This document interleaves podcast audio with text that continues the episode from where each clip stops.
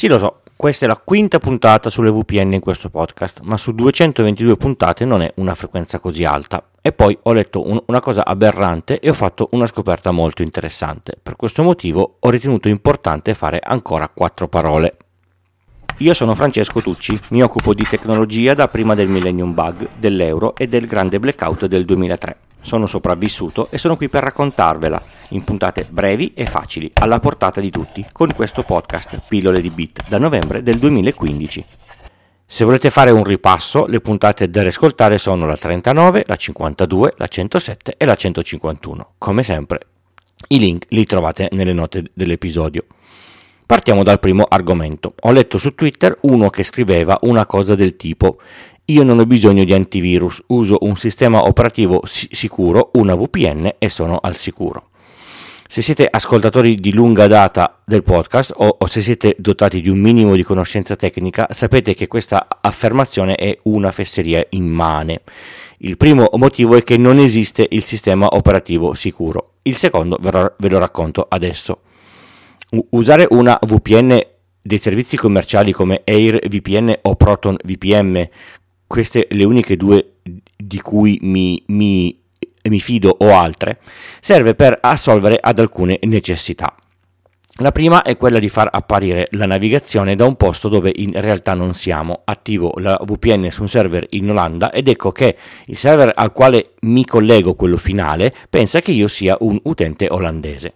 La seconda è quella di nascondere il traffico che faccio al provider al quale sono attualmente connesso. Il mio traffico passa tutto all'interno di un tunnel crittografato tra me e il server VPN. In questo modo il mio provider non vede cosa sto facendo con la sua connettività, non vede le richieste DNS che sono dentro la VPN, non, non vede i, i dati passare, per lui è una serie incomprensibile di bit. Questa cosa è molto utile, ad esempio, se sono in un, in un bar che mi fornisce la WiFi. Io non conosco che dispositivi me la stanno fornendo e non voglio che registrino la mia attività.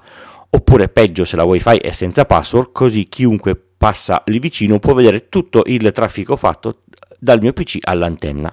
Lo scopo della VPN resta solo quello di nascondere il mio traffico. Se scarico una mail con un virus, me lo prendo anche se la VPN è attiva se vado su un sito pericoloso come per esempio quelli per cercare i crack dei videogiochi e faccio clic sul link sbagliato, mi, mi scarico il malware anche se la VPN attiva. Se apro l'eseguibile con il ransomware e questo mi critta tutto il computer, lo fa anche se ho la VPN attiva. Avere la VPN attiva non rende più sicura la navigazione o l'utilizzo del PC. Questo falso senso di sicurezza è molto pericoloso e mi spiace molto che un noto marchio di VPN stia dando soldi a pioggia a un sacco di youtuber per veicolare questo messaggio.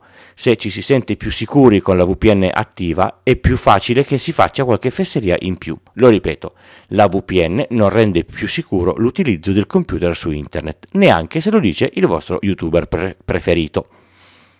Secondo punto, questa è una cosa che ho scoperto grazie a Gabriele, l'ho provata ed è davvero una cosa pazzesca. Vi ho sempre detto che per accedere alle risorse che avete a casa vostra, come il server di Home Assistant, il NAS, le telecamere e via dicendo, è necessario mettere un dispositivo come un piccolo PC o un Raspberry per fargli fare da server VPN, installando ad esempio PI VPN vi serve mettere mano al router di casa, aprire una, una porta che potrebbe essere la 1194 UDP o, o, la 443 TCP e installare un client con dei certificati sui dispositivi che vi serve che si colleghino a casa vostra. Questo è ancora tut, tut, tutto vero ed è anche un po' complicato. Se non siete un po' abili con la shell eh, di Linux, il, il trasferimento dati in SCP e altre piccolezze tecniche, questa attività potrebbe risultarvi ostica. Io l'ho fatto per alcuni clienti che ne sono soddisfatti, ma per loro è tutto un sistema magico di click strani, soprattutto se a casa vostra avete, disposi- eh, avete tanti dispositivi ai quali accedere e alcuni sono delle appliance come delle te- telecamere, degli antifurti o altre cose sulle quali non si può installare niente, è, è l'unico modo comunque che, che resta fattibile. Ma se per esempio vi basta accedere a un NAS o, o al PC sul quale avete Home Assistant o i, i vostri software, potete usare Tailscale. Nota importante, questa puntata non è sponsorizzata. L'ho scaricato, installato, provato e usato. È pazzesco. Niente configurazioni sul router, niente hardware, semplicemente funziona. Andate sul sito Tailscale e il link ovviamente sapete già che lo trovate nelle note dell'episodio. Vi registrate e avete fino a 20 dispositivi da collegare in VPN tra di loro. Eh, PC con sistemi, sistemi operativi qualsiasi, telefoni e anche i, i NAS. Ci sono client per ogni cosa. Quanto costa? Niente. Ci sono limiti sulla banda o la quantità di tempo della connessione? No. Scaricate il client, lo, lo, installate, accedete con l'account fatto sul loro sito e se avete almeno due dispositivi connessi, ecco che si vedranno tra di loro con gli IP assegnati da Tailscale. Gli IP si vedono nel client attivo su ogni dispositivo o nel pannellino web dal sito. E una volta connessi che cosa ci posso fare? Tutto quello che potreste fare come se fossero connessi alla stessa rete, come quando siete a casa. Avete un PC al quale accedete al desktop remoto? Bene, ci si può accedere, basta usare l'indirizzo IP che viene assegnato a quel PC del client Tailscale.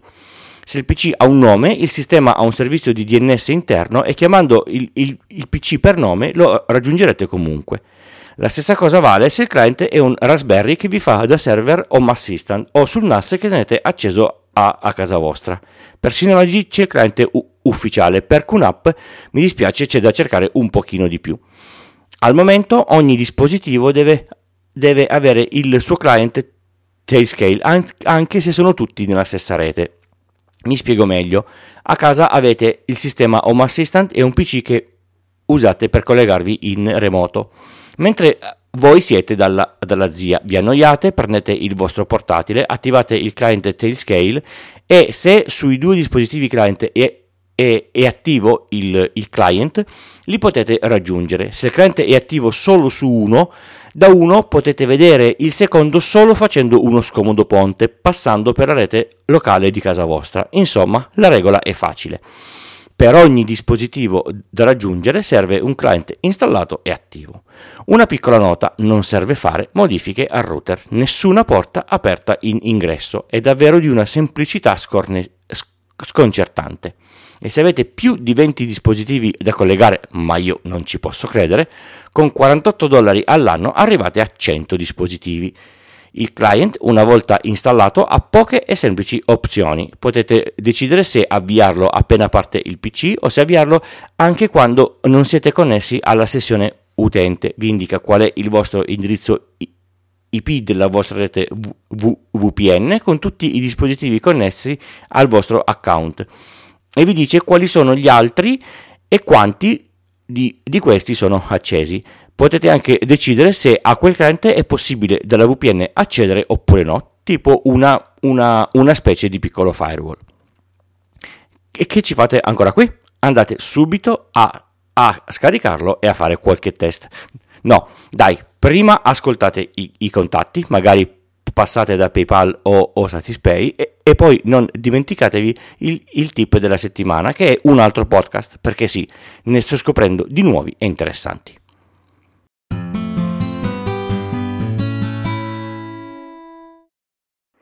Pillole di Bit è un podcast indipendente interamente scritto, prodotto e realizzato da Francesco Tucci con l'indispensabile supporto dell'hosting Third Eye e il software di montaggio audio producer di Alex Raccuglia. Lo potete ascoltare da tutte le piattaforme di podcast il lunedì o direttamente sul sito Pillole di Bit col punto prima dell'it. Sul sito trovate anche tutti i canali social per la discussione online e i modi per supportarmi. Il podcast non ha pubblicità. Per chi dona più di 5 euro e mi comunica l'indirizzo, gli spedisco gli adesivi. Un modo altrettanto bello di contribuire è parlare di questo podcast con amici, colleghi e parenti. Ascoltare podcast è facile per chiunque. Pillole di Bit è anche un piccolo network. Su extra.pillole di Bit col punto prima dell'it ci sono tutti gli altri podcast. Se vi serve una consulenza tecnica informatica fatturata su iltucci.com slash consulenza trovate tutte le informazioni.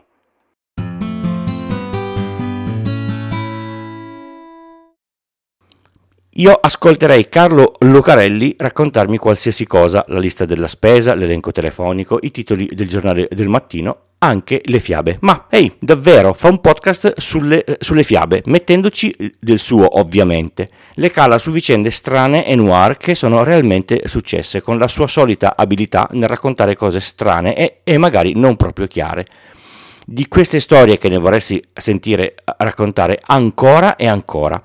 Se la combo Lucarelli, fiabe e eventi particolari vi intriga e vi mette curiosità, vi consiglio caldamente l'ascolto del podcast In compagnia del lupo che Lucarelli realizza in collaborazione con Sky Arte. Gran, post- gran podcast, gran livello. Vorrei essere anche solo un centesimo di quello che è lui davvero. Avete ascoltato Pillole di Bit, questa era la puntata 222 e io sono Francesco. Vi do appuntamento al prossimo episodio, come al solito, il lunedì dalle 4 del mattino, nelle vostre app di podcast preferite. Basta abbonarsi al feed RSS e qualsiasi app funziona. Ciao!